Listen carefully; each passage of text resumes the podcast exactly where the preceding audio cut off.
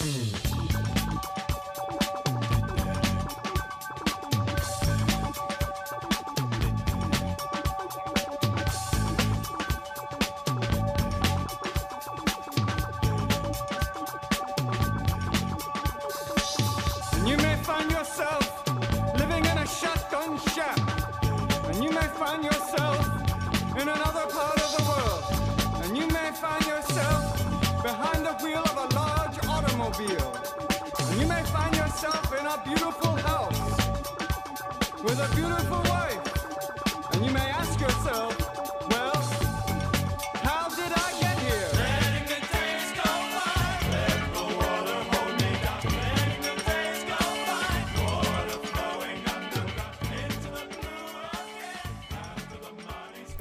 How's it going, everybody? This is Chris. Welcome to episode 269 of X Lapsed, where, uh, huh, hmm.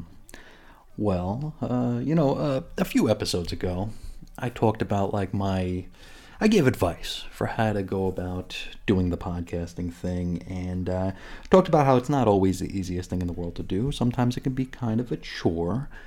And, well, um, hmm yeah, today's one of those days. Uh, you know, it's always the way where like I'm like in, like a like a mode where everything's kind of falling into place with the show and I'm ahead of schedule and I'm I'm writing scripts that I'm not even going to record for a few days. I'm recording things ahead of time. And then I hit a roadblock. You know, the roadblock has been books like X Corp. It's been books like Excalibur. And now it's books like X Men Unlimited, if we can even call it a book. Um, now, I want to preface, uh, you know, Gerry Duggan, I like him as a writer a lot. I really, really do. I've long advocated that he, you know, get the crown of head of X. You know, I, I really like his work. So this is a hard one for me because this is, well, in my opinion, uh, the opposite of good.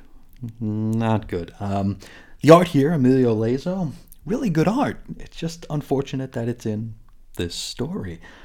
And as I like to preface when I'm discussing a book that I have uh, you know problems or challenges with, um, if the fact that I don't like this story offends you personally, if you're not comfortable hearing dissenting opinions, this might not be the episode for you. So if that's the case, hey, we're still friends. no harm, no foul. You could skip this episode and uh, honestly not miss much. But for all the rest of you who are ready to be lectured and talked down to and made to feel like horrible humans, I mean, all humans are horrible, we're going to find out. Well, not all, but most humans are horrible, we're going to find out.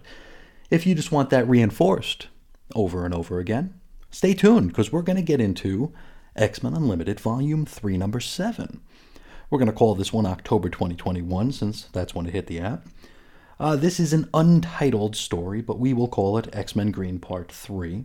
Written by Gerry Duggan with art by Emilio Lizo, Lazo. Uh, colors Rachel Rosenberg. Letters VC's Joe Sabino. Edits Amaro Bisa White Sabalski went on the app on October 11th, 2021. Now we open somewhere in the Dakotas. Now, this is an area that was bought by the Cyanidine Oil Company. Uh, good thing I brought my umbrella. I feel like the anvils are already falling here. Uh, this, uh, you know, evil, evil company is affecting climate change. And, uh, you know, they all know it. They know what they're doing, but they don't care because um, late stage capital. Uh, did I did I accidentally click on Reddit? I I don't know. So we've got this dude, right? He works for the the cyanide, I mean the cyanidine oil company, and he's working on a pipeline, right? Then a uh, peaceful protester hurls a rock at the back of his head to get his attention. When he turns around, the rock hurler says that they, quote, respectfully ask him to stop. Respectfully? By throwing a rock at a dude's head? You know, I, I don't know protest etiquette, but uh, I think like maybe an excuse me would work. Pardon me? Hey, you? I don't know. Naturally, the worker, who is drawn with everything but horns, hooves, and a forked tail, lunges at the peaceful rock throwing protesters and attacks. Before we know it, all the workers are in the fracas, wailing away with pipe wrenches. Could we argue that this is self defense? I mean, let me ask you all. Let's say you're working, and then some asshole pegs you in the head with a rock. How are you going to react?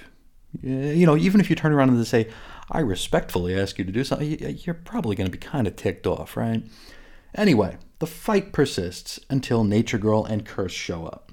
And I think last time I might have misgendered the spiky headed pink Simpsons character as a boy. Uh, Curse is a girl, and actually the hype girl for, uh, for Nature Girl. Now, if this wasn't subtle enough, because I mean, we are dealing with some subtlety, one of the workers charges at our heroes, yelling, quote, We get bonuses for breaking hippie skulls. We get bonuses for breaking hippie skulls. I mean, you kidding me? This almost got to be parody, right? I- I'm thinking maybe Gerry Duggan actually hates the environment and the green movement. I mean, that's got to be it, right? Anyway, Curse uses their powers to trip the fella, and he falls backwards, cracking his head open on a rock, and I think he dies. And to be honest, I kind of hope so because that means we get to throw Curse and Nature Girl in the hole. Um, then the workers say, The hippies brought muties. I mean, what? That was a line of dialogue that was written into a script and then lettered into the book, or the, the I guess the whatever the we're calling these things. But I mean, huh? Okay. Uh, Nature Girl then summons a bunch of bees to attack the workers. and one of the workers cries out, "Oh no, I'm allergic." I mean, this got to be parody, right? We're getting we're just getting pranked here. Uh, Nature Girl officially names her sad little team X Men Green here. She then asks one of the peaceful protesters, uh, none of whom actually appear to be any the worse for wear, despite having been clubbed with pipe wrenches for a bit there. She asks what the other, what's on the other end of the pipeline that these workers are working on, and uh, it's apparently a refinery, and it's just a few kilometers away. So kilometers, uh, that sounds so much more cultured than miles, doesn't it? Anyway, before they can get going, Nature Girl kills a man with her antlers. Though, in fairness, this time it was in self defense. She then spends a couple panels mourning the death of a bee. Uh, Kirsten steals the workers' lunches and they eat sandwiches, which I'm to go out on a limb and assume have meat in them. Um, Nature Girl says that she feels more alive than ever right now. We then engage in a scrolling endeavor where we follow the girls as they walk along the pipeline, and all the while they're talking about how horrible humans are. To which Nature Girl says, They're not all bad. Well, gee, thanks. Um, you know, I hate to be that guy.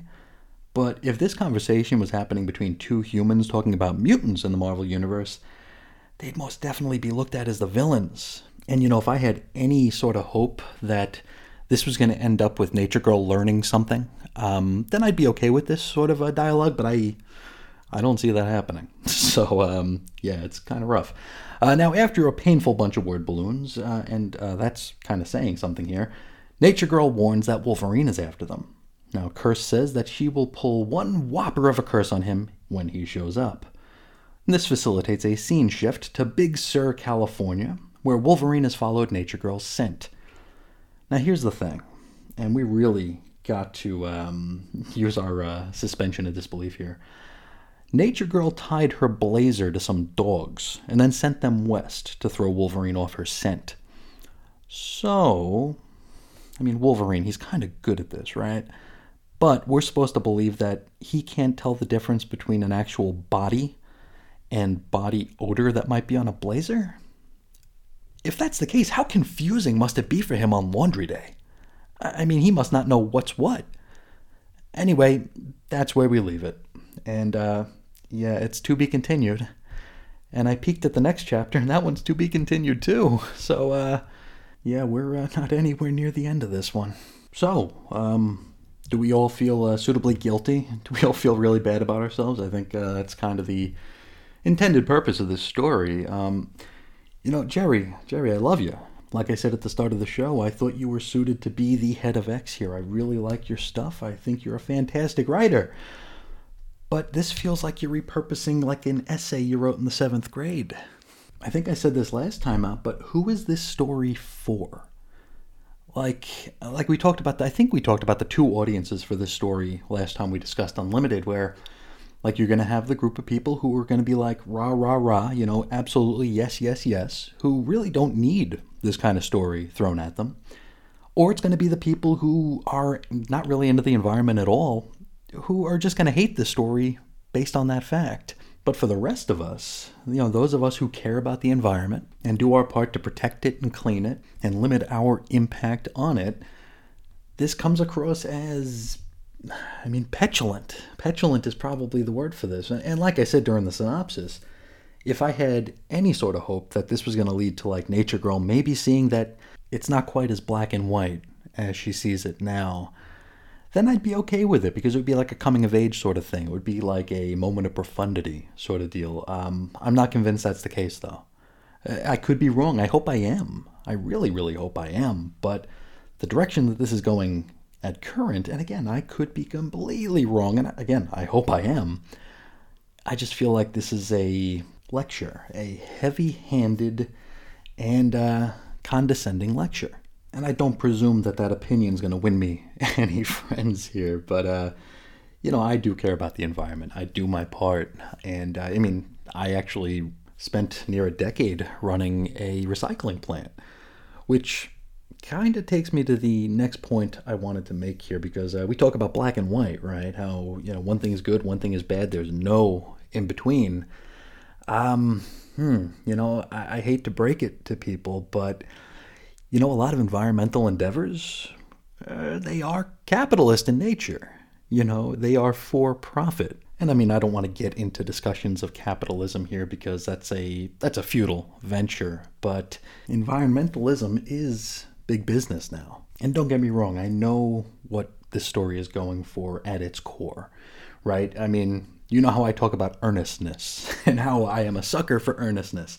This is, at the end of the day, a very earnest story. It has something it wants to provoke in us, and perhaps I'm reacting exactly the way this uh, story was intended to be received. But I also think a story like this needs to be subtle and nuanced to the point where it doesn't just make you react, it actually just it makes you think it makes you consider things. It makes you have realizations rather than, you know, just seeing the hippies brought muties. Oh, we get we get bonuses for killing hippies. What? I mean, I think I talked about this last time, but this brought me back to the Green Lantern Green Arrow thing, where we had like a tenement donor who, rather than just being a crappy human or a conflicted human or a human who's driven by money rather than empathy for his fellow man, he was an evil alien, which to me totally undermines any message the story was trying to deliver. And I feel like that was kind of the case here as well. Um, you know, a, a good, I guess, very special issue or very special episode is supposed to make you think, and we don't get that opportunity here. I think that does the story and the message a disservice. This could have been told far better had it uh, maybe reined itself in a little bit. You know, maybe that's just uh, the experimental nature of the Infinity comics. Perhaps Marvel's a little bit more willing to to push things on the uh, digital platform rather than something that will be on a store shelf somewhere. Though, I mean, that really hasn't stopped them in the past either. I don't know, you know, rather than just repeat myself over and over again, um, I guess I'll just leave it with I think this could have been done far better had it not devolved into a very condescending lecture. And uh, we'll just leave it at that. The art was nice, I'll say that, but uh, yeah, we will put a pin in X Men Unlimited for now. Uh, we still have a second story to look at, and that's It's Jeff number seven. We're going to say October 2021. The story's called Thief for Justice. Written by Kelly Thompson, with art by Gurihiru. Edits Go Wacker Sobalski appeared on the app on October the 8th, 2021. So this one opens with uh, Captain America looking for his shield. And uh, though, you know, a few episodes ago, a few issues of this ago, um, Jeff did swipe the shield to sled on, I don't think this is a callback to that. Uh, it looks like maybe Jeff just regularly steals the thing. From here, we shift over to the other Hawkeye, who realizes that her arrows have been stolen. And as I say every time, can we talk about how annoying it is to have two characters named Hawkeye? And do I ask that every time we see Kate Bishop, and will I continue to say that every time we see Kate Bishop? Yes and yes. Um, next up, Miles Morales notices that his mask is missing. can we talk about how annoying it is to have two characters named Spider Man? Do I mention that every time we see Miles? Will I continue to every time we see Miles? Actually, I don't know that I do. I don't know that I do. It's not like the uh, the Kate thing. Anyway, from here we pop in on Doctor Strange, who is uh, taking a break from dying, I guess, to uh, note that the eye of Agamotto is missing. Next, Falcon realizes that his wings are missing. Then the Black Widow can't find her bracelet thing. And so all of our heroes decide that they ought to visit Deadpool, who I guess is still Jeff's keeper, despite the fact that that volume's over. I don't know.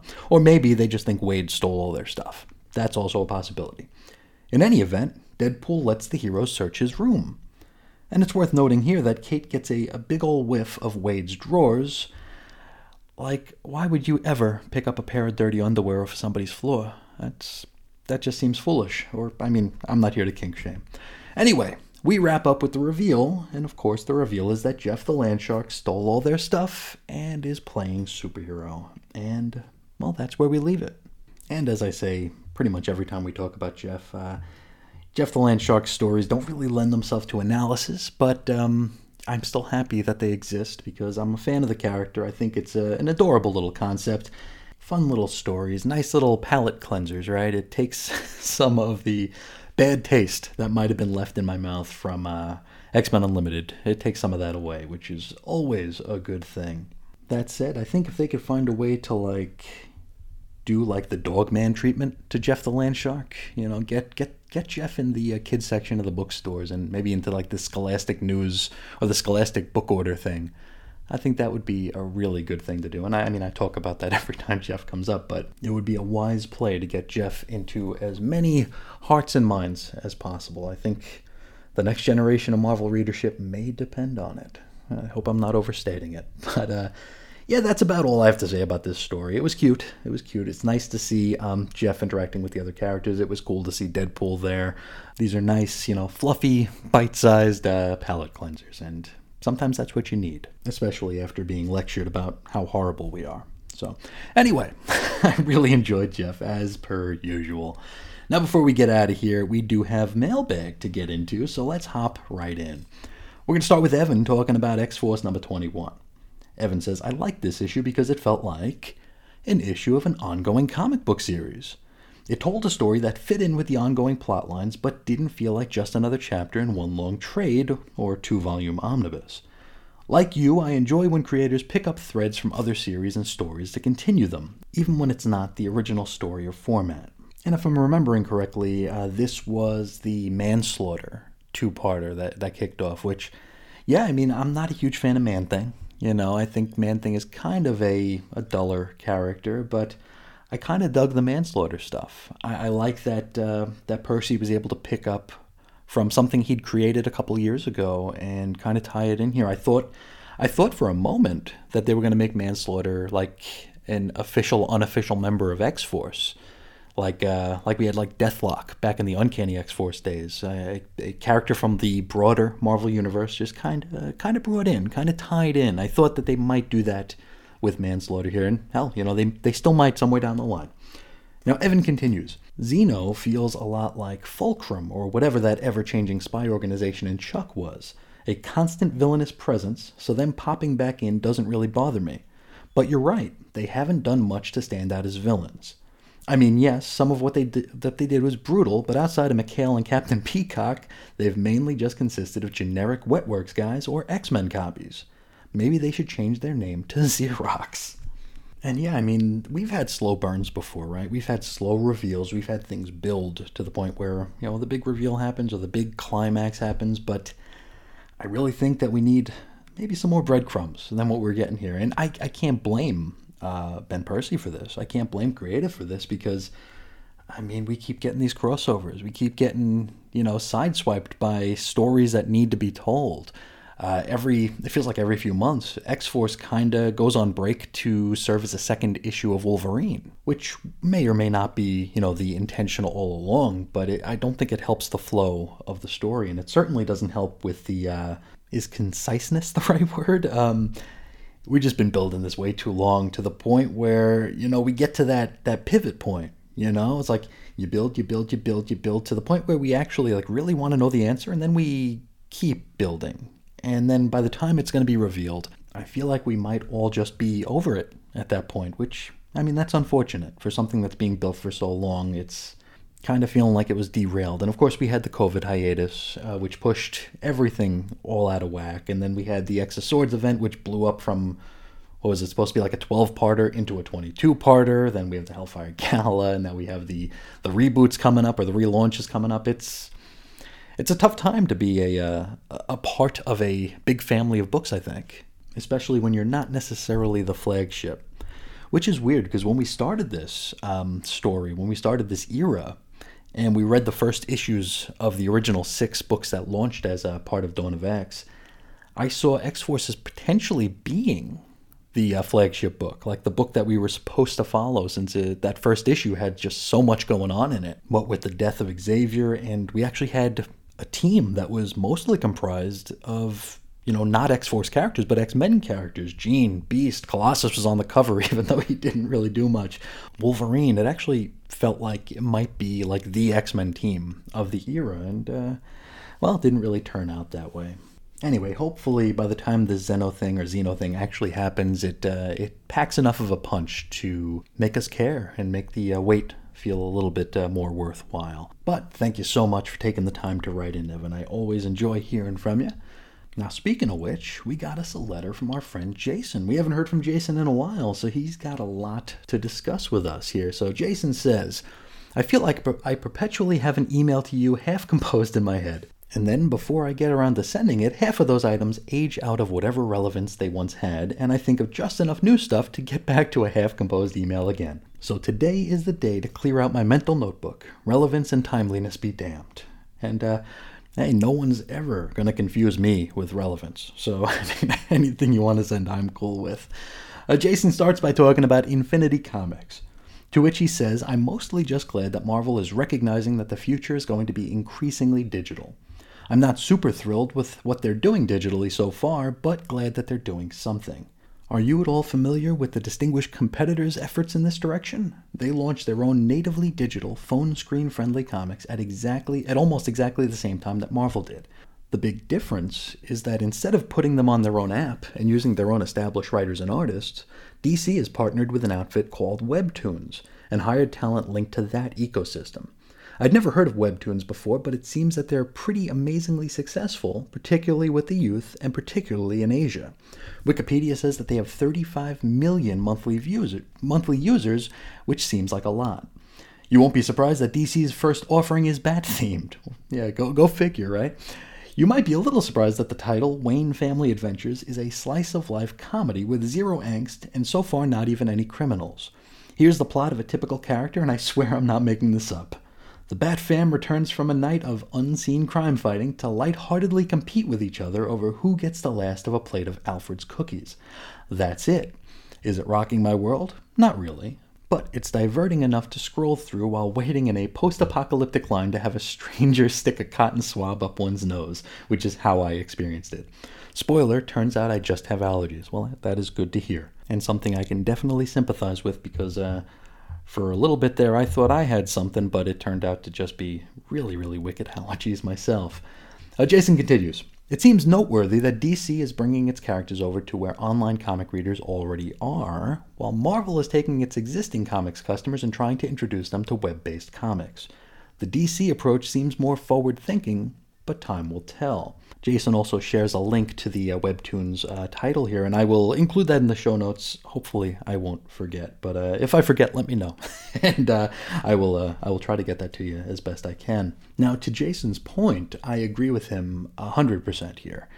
This kind of feels like um, you know newsstand versus the direct market in in a like 21st century sort of way. DC is definitely, and I give DC a lot of crap, a lot of guff of late um, for exploiting brands rather than characters, for jumping into controversy to create cash. DC kind of seems more interested in headline baiting than actually telling good stories. And that's my opinion. My opinion. I feel like Marvel was the same way, and Marvel is still, I mean, comics and as an industry is still very much that way. But let's look at the difference in methodologies here. Now, Marvel is doing what comics have been doing for a quarter of a century now putting more product where less people go, right? You know, when, when the new 52 hit, people were saying, like, oh, you know, DC blew away the charts that month because all these new people came into the shops when it really wasn't that wasn't the complete truth. Sure, sure. The new 52 did introduce some new readers to DC, and it did bring people in out of curiosity, but the long term sales charts revealed that it was mostly people who were already in the store. You know, it didn't really broaden the readership as much as perhaps they thought it did. It was people who were in there picking up their Marvels, picking up their indies, maybe people who were picking up DC books before, and they were swept into the hype. You know, they were the, the curiosity killed the cat. They saw something and saw new number one, saw the start of a new era, and they bought into the hype and they were interested. They were curious about what it was going to be. Is it a smart play? Undoubtedly. Undoubtedly, it's a smart play, but it's also a case of it is what it is and it isn't what it isn't. And again, I'm not saying that there weren't people who came in off the street to buy New 52 stuff or any big comics launch. Curiosity is always going to be a thing, but you're more likely to sample comics if you're already in the comics ecosphere, if you're already in the stores, if you're already regularly a customer or this is in your rotation, you know, you're going to be more apt to try things. That's what Marvel's doing. If you're already part of Marvel Unlimited, you're already paying your monthly or your yearly uh, dues, well, then this is a little bit of extra for you, right? And we won't even discuss things like the introduction of a tier system because I feel like that's probably the way all digital media is going. It's going to be just as bad, if not worse, than cable TV. And uh, we're just uh, gleefully following the Pied Piper, uh, very proud of ourselves, patting ourselves on the back for cutting the cord when at the end of the day, I think we're going to be paying far more with all these uh, streaming services and uh, digital outlets. Now, I don't know that we'll ever get, you know, sales figures or subscription figures for Marvel Unlimited. So I don't know if we'll see that there was a big jump. Frankly, with everything that's been given to us with the Infinity Comics, if you weren't already paying for Marvel Unlimited, I wouldn't suggest you do it for these. At least not yet. Now let's hop over to DC's side, and this is actually the first time I'm hearing about webtoons. I have, you know, I don't follow comics news all that much, especially not DC Comics news because it really doesn't have a whole lot to do with my material anymore. My, you know, subject matter that I cover, the projects I work on, it's not very DC centric anymore. So, don't know a whole lot about what's going on in, you know, current day. But if DC is actually stepping out of like their proprietary comfort zone and putting these comics into an application that people are already using, that's smart. That is smart. That's like, you know, newsstand. You put comics where people are, not where they have to go. Everybody's going to go food shopping. Everybody's got to stop to get gas. If you go into those places and they have comic books there, more people are going to see them. So, to use an already established platform where people already are accustomed to receiving digital comics to promote your comics, I mean, that seems like a no brainer, doesn't it?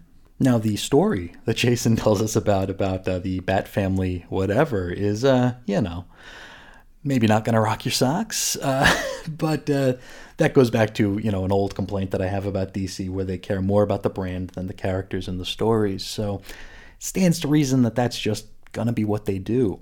Now, from what I'm hearing about the story, it reminds me a lot of uh, the Little Gotham series that came out I don't remember when it came out, within the past 10 years, I would assume, but very cutesy stories. Uh, you know, it's the Bat Family, and they're mostly in mundane situations. It was a lot of fun. I don't know that I'd want that all the time, but as you know, like uh, like Jason put it, as a diversion, why not? You know, you could do far worse. So yeah, thumbs up to to DC there. That's a really good idea.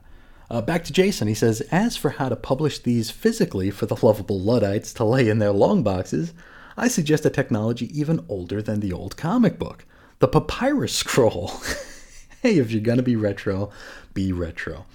And now I'm picturing the uh, CGC people trying to fashion a tube to grade the uh, papyruses.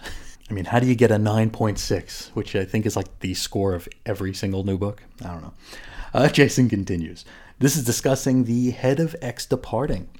He says, thesis statement. The whole Hickman Krakoa Hoxpox story feels to me like an indie idea grafted onto the Marvel Mutant universe. This is both a good and a bad thing. Good that it injected much needed life into mutantdom. Good that there are so many people who got to read it than if Hickman had published it at Boom or Dark Horse or Substack. good that the ideas have had so much more resonance with us because they're being applied to Charles and Erik and Kurt and Jean rather than some random new characters who we've never heard of. But bad in that there was always going to be pushback from Marvel to file off the rough edges and to spin things out inter. In, oh, you gotta use a word that my lazy tongue can't get around. Interminably. Yes, to try and wring every last nickel out of the idea. I've largely enjoyed what we've gotten, but I can't help but wonder what, what it would have been like if Hickman had truly been allowed free reign and to fully implement his original three act plan. We're already seeing the post Hickman era in the new volume of the flagship X Men title. As one astute reviewer put it, what we're getting is, quote, straightforward superheroics. I think I know that guy. Which is fine, I guess. And I'm sure that there are X fans who are deeply relieved to get this return to their comfort zone. But I came for the weird stuff, damn it for something different and a little dangerous. Hickman hasn't even left yet, and I'm already missing him. And while I, you know, haven't been 100%, you know, gaga over the uh, the Hickman run and uh, what he's introduced, I do agree that the story should have went the way he envisioned it. Uh, the three act story, the whole thing, do it. You know, do it the way he planned. If that's the story you bought, then that's the story you tell. But, um, you know, as you said, Marvel likes to bloat things. They're going to stretch things as far as they can go. And also, I feel like this run is the victim of maybe two different things. Uh, first, it's the amount of trust I think Marvel has in their creators. You know, Marvel is pretty notorious for handing the keys to the castle over to folks who will ultimately just decide to pick up and leave, whether it's to go to DC, whether it's to do an indie thing, whether it's to go to do TV and movies. And I mean, that's a creator's prerogative, right? But I think Marvel has a case of once bitten, twice shy. And, you know, I always go back to the Grant Morrison uh, model, where he made some huge changes to the X Men, huge, monumental changes in the line, and uh, pretty much was the straw that stirred the drink there for, uh, you know, half a decade. Then he left and uh, Marvel were not happy about that, especially the way he chose to do so. And so they kind of backpedaled and, for lack of a better term, unwrote a lot of his story. You know, really took the oomph out of uh, a lot of what he built toward. And I think we could probably compare, you know, a good deal of the Hickman run to the Morrison run in that it made some pretty seismic changes to not only the future but to the past. You know, the lore has been changed, and it's one of those things that can be really hard to walk back. Which I mean, that's the Morrison thing. There was a lot of stuff introduced there that would have been hard to walk back if Marvel didn't just decide to, you know, sweep it under a rug. And of course, back then, you know, as Morrison going to DC, now there's a lot more opportunities for writers out there. You know, I don't know that exclusivity contracts are as in vogue as they were back in the mid 2000s, or maybe I mean I'm sure they still are a thing, but I don't know if they're as attractive anymore as as they were back in the mid 2000s, where it's like you have guaranteed work from one of the comics companies before Hollywood realized, ooh, we can milk this stuff too. You know, now we've got all these streaming platforms, we've got all these studios vying for content. It's a much more fruitful time to be a creator, so I think maybe Marvel is a little nervous about that. Uh, the other thing I think this is a victim of is also movie related. Rumors persist that the mutants are being added to the uh, Marvel Cinematic Universe, which means that when and if that happens, I think we could probably guess it's going to be a more traditional take on the X Men, and it's going to have to be something that they can easily revert back to in the comics in order to maybe synergize off of that. Now, depending on what the original three act structure was, maybe that just doesn't fit into uh, Marvel's grand plan or grand vision for what uh, the X Men will be in the, the cinematic universe. Now, had Hoxpox hit in like 2015, in the midst of the Marvel temper tantrum, I think we would have gotten a more pure take on the Hickman plan because the mutants were not really on Marvel's radar so much. And I don't think they cared if they were being published or not. I'm sure they cared, of course, but they certainly weren't uh, top priority. Then again, if we were to go back to 2015, I'm thinking that this story was probably um, originally kind of earmarked for a Legion of Superheroes tale, or uh, as we heard the rumors, it might have been an Eternals story that uh, Marvel decided to pass on. Because, you know, movies. Anyway, Jason continues, talking about the death of a hero. He says, Tell me if you heard this story before. A semi beloved magical Marvel character is shockingly and mysteriously murdered. A team of investigators leap in to investigate, but before they get far, the dead character shockingly and mysteriously reappears. But in a younger form, lacking recollection not only of their murder, but also years worth of their own history and relationships. Is this the pretender Wanda in the trial of Magneto? Well, yes. But it's also Doctor Strange in the death of Doctor Strange. Okay, I'm doing a bit, a tiny bit of cherry picking here, but the plot lines in the two concurrent events really are confusingly similar. Maybe this is Marvel ingeniously and intentionally setting up a mega crossover, and these murders are so similar on purpose, or maybe no one at this godforsaken company ever talks to each other. Uh, I, I, take B. I'm, I'm thinking B you know me, I don't think that even the X Men writers talk to one another, except when they absolutely have to. And you can't convince me that some of them are even bothering to read any of the other books, because they, they almost couldn't be. Jason wraps up with So until I decide what to do about this comic book with Gerry Duggan's name on it that I found lodged in the craw of an expiring spotted owl, make mine X lapsed. Oh, I love it. That's great. well, uh, enough, enough said, right? enough said. Ooh, but uh, thank you. Thank you for that, Jason. And also thank you so much for taking the time to write in. It's always an absolute treat to hear from you. I always love your insights. So, uh, like you said, relevance and timeliness be damned. It's uh, always a good day when I hear from you. So, thanks again. From here, let's hop into our shout out section here, where I thank the folks who interacted, engaged, and signal boosted this program on social media. Now, over on Twitter, I want to thank Jesse DeYoung, Ed Moore, Walt Nealand, Billy D, Dave Schultz, Baby Mamu, and Longbox Crusade. On Facebook, I want to thank Andrew Franklin, Pat Sampson, Jesse DeYoung, Jeremiah, Walt Nealand, and Billy D. Thank you all so much for all of your help and support. And speaking of support, let's hop over to the patrons at patreon.com slash xlapsed. I want to thank Andrew Franklin, Ed Moore, Walt Nealand, Jeremiah, Jason Colby, Scary Stuff Podcast, Jesse DeYoung, Damien, Peter McPherson, and Mark Jagger. You are all the best, and your support means the absolute world to me. So thank you all so much. Now, before we cut out of here, this is a Monday episode, which means we have a Monday ritual to go through. We're going to talk about this week in X, and uh, let's get into it here on Marvel Unlimited. Today, we have three books drop, and only two that we covered on the show. It's going to be uh, Marauders number 22, New Mutants number 20, and then for completionist sake, X Men Legends number 5. Now, on shelves this Wednesday, we got four issues and a trade. Now, the first book we got is the biggie. We got Inferno number two, all six covers worth of it. I'm almost surprised they're not soliciting the second print on the very same day. Uh, Marauders number 25 has four covers. Sword number 9 has three covers. Wolverine number 17 has four covers.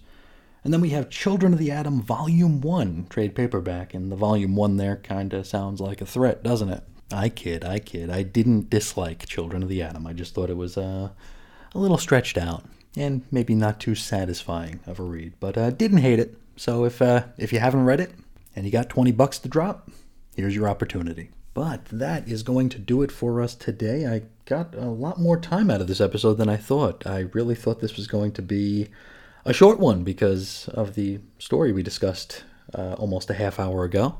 And again, about that story, I didn't like it. I still like the creators involved. I just didn't think this was a good story. If you feel differently, I would love to hear your thoughts. You all know me when it comes to opinions, I usually value my own least of all. But if you'd like to talk to me about that or anything else, I would invite you to do so. I'm pretty easy to find. You could find me on Twitter at Ace Comics. You could shoot me an email over to weirdcomicshistory at gmail.com, or you can call into the X-Lapsed voicemail hotline at 623 396 JERK. You can find blog posts and show notes over at chrisisoninfiniteearths.com. Our little Facebook group is 90s X-Men. Of course, the complete audio archives are available at chrisandreggie.podbean.com. You can find that anywhere you find noise on the internet. And of course, we have the Patreon. That is patreon.com slash xlapsed.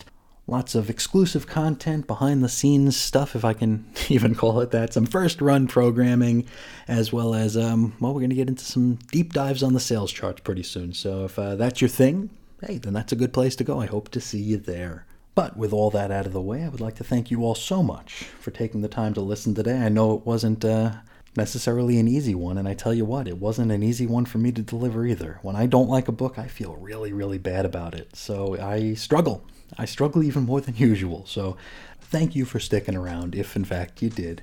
And until next time, as always, I'll talk to you again real soon. See ya.